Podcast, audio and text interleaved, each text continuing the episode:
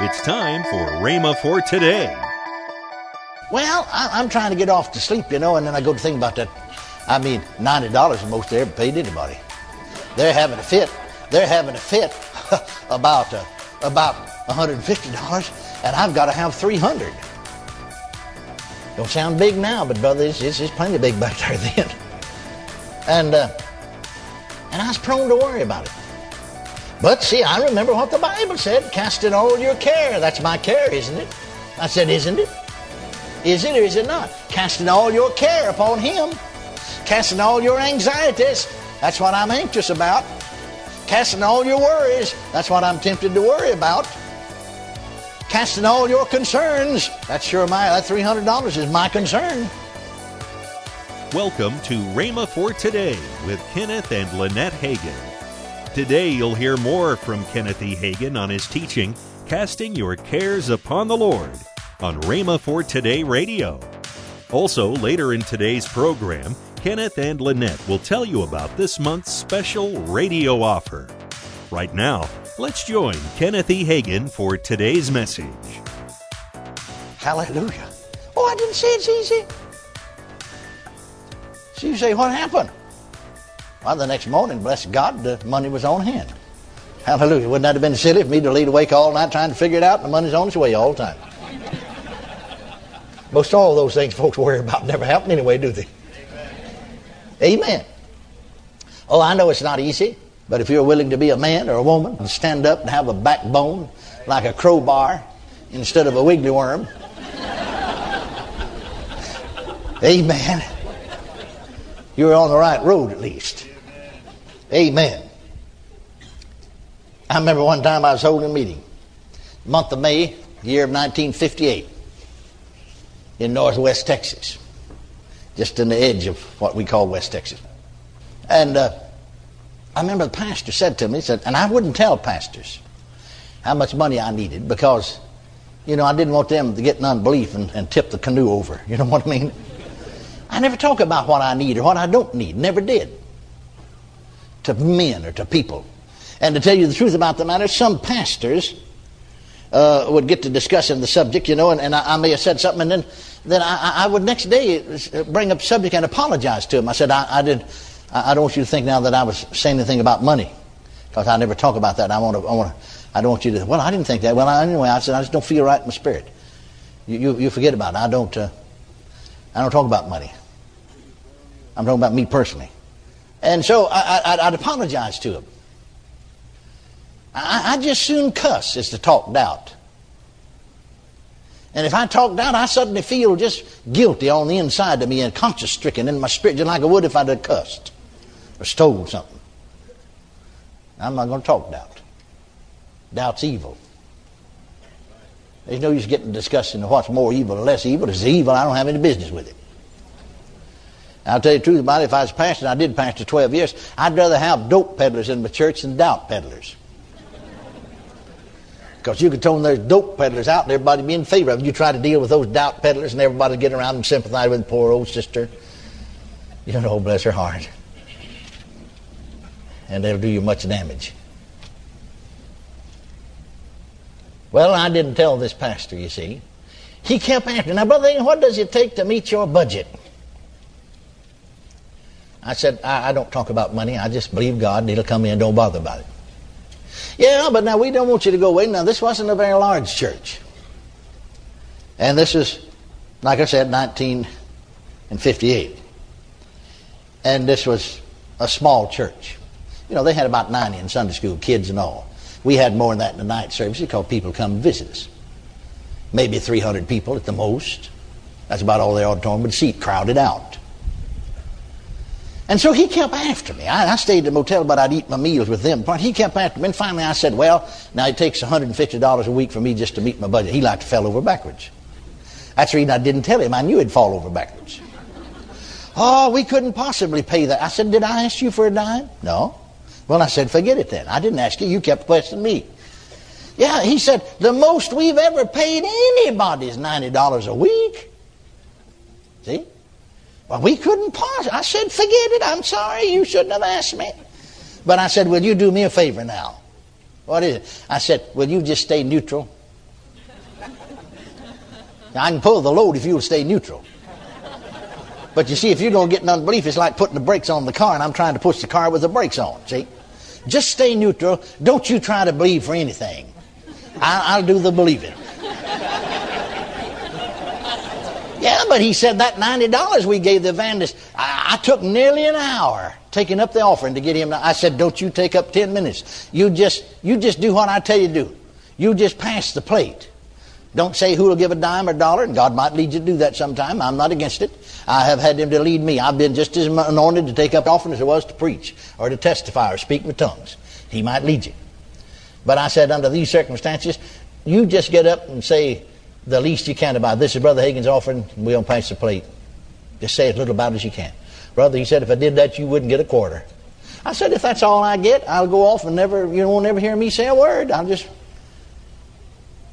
I said, now, do what I tell you to do, please. Just stay neutral. Just throw it in neutral. Actually, this was sort of a fill-in meeting. Uh, I had been scheduled, and the man wanted to change, you know, because something came up in this church, and he had to be away. And so I said, well, I'll go over here and preach for this fellow. He wanted me to, for, and then I'll come back to you. Because ordinarily I would go, wouldn't go for less than three weeks, but I, I, I going for two. So after the Friday night service, because we had no Saturday service, and then he preached Sunday morning, and I preached Sunday night, and go on next week. So after the Saturday, Friday night service, I drove home because I was only about 150 miles, maybe a little more, away from home. So I drove home and stayed Friday night, Saturday night with the family, go, go to my own church with my family on Sunday morning, then drive back there Sunday afternoon, preach Sunday night, see. Well, when I got home and got in bed, pretty late, you know, my wife is telling me about an emergency that has arisen. And now instead of uh, $150 a week, we need $300 a week over actually the next three weeks. I mean, just to get by. I don't mean you, you, don't even have a nickel extra. And you, you could then buy a block of chewing gum for a nickel. But you don't even have a nickel to do that. I mean, it's just, just get by. Well, I, am trying to get off to sleep, you know, and then I go to think about that I mean, ninety dollars is most they ever paid anybody. They're having a fit. They're having a fit about uh, about one hundred and I've got to have three hundred. Don't sound big now, but brother, it's, it's, it's plenty big back there then. And uh, and I was prone to worry about it. But see, I remember what the Bible said: "Cast in all your care." That's my care, isn't it? I said, "Isn't it? Is it or is it not?" Casting all your care upon Him Casting all your anxieties, that's what I'm anxious about. Casting all your worries, that's what I'm tempted to worry about. Casting all your concerns, that's sure my, that $300 is my concern. It's not my neighbor's, it's mine. Do what with them? Cast them on him. Oh, I didn't say it's easy. I went through the process several times, you know, saying, There it is, Lord, now you take that. I drew my hand back and it stuck to my hand like, did you ever see any of that, did you ever see any of that sticky fly paper? You know what, anybody know what I'm talking about? Let's see, you know? Just like something grabbed you, you know, and I didn't, I still got it. I said, as long as I got it, he can't do anything about it. Well, here it is. So I went through all the process again in the nighttime, lying there quietly. There it is. Uh, I've got it all rolled over on him now. Praise God. Amen. I lift this in. There it was. it stuck to me. You anybody know what I'm talking about? So I went through the process again. Here it is, Lord. It's count on you. I'm carefree. I don't have a care. Praise God. Lifted both hands there. Both of them was full of it. I still got it. I know as long as I got it, he don't have it. I can't solve it myself. I know that. I don't have the answer. I, I can't solve it. See?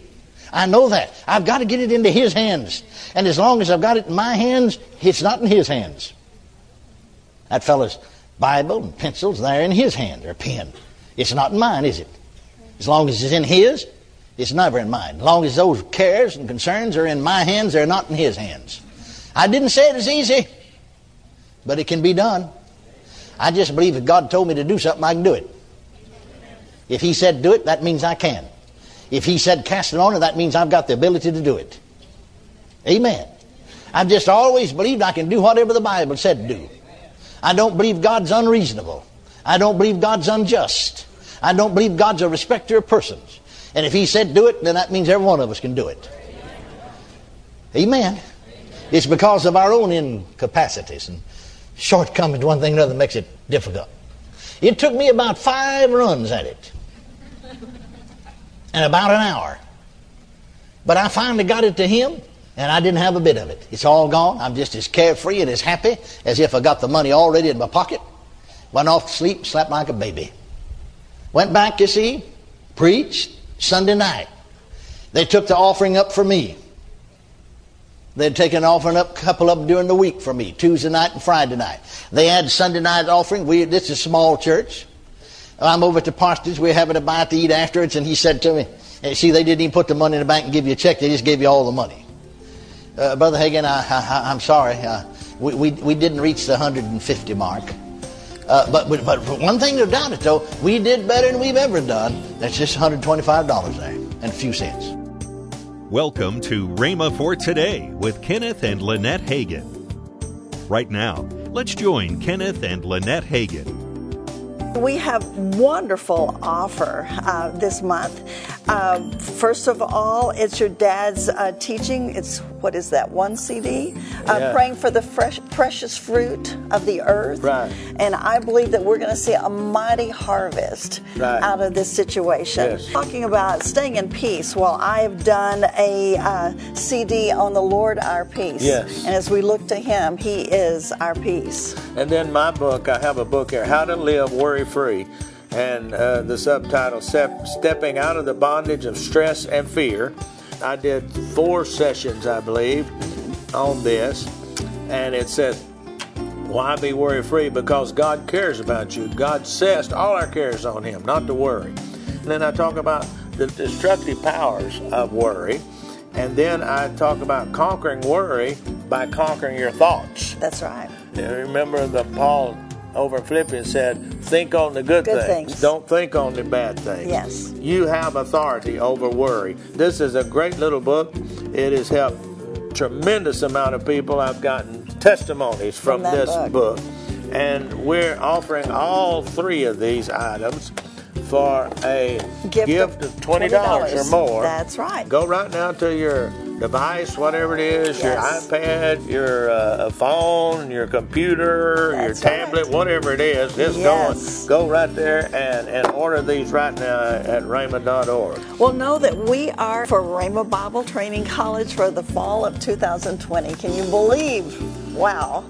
Yeah it's this this year is just really going fast, fast, right, fast. Right. And uh, so I, you can apply online today at rbtc.org. So go check us out, and if you feel that you want to know more about the Word of God, or you feel a call on your life, I would encourage you to come to Rhema. Yeah, you just want to like learn about the Bible. We That's have right. one, we have one one whole. Uh, curriculum yes. just on Bible studies of the books of the Bible. Yes. For, and then, of course, helps, and itinerant ministry, uh, student ministries, which is children and youth. I mean, it, it, it's yes. all there. Amen. Call toll free 1 888 Faith 99. Again, call toll free 1 888 Faith 99. You can also order online at rhema.org. That's R H E M A dot O R G. Rhema dot org. Or if you prefer to write to Kenneth Hagin Ministries, our address is P.O. Box 50126, Tulsa, Oklahoma 74150. We always love to hear from our listeners, so write in or email us today and become a part of Rhema for Today. Tomorrow, Kenneth E. Hagin will continue his message on casting your cares upon the Lord. That's tomorrow on Rhema for Today with Kenneth and Lynette Hagin.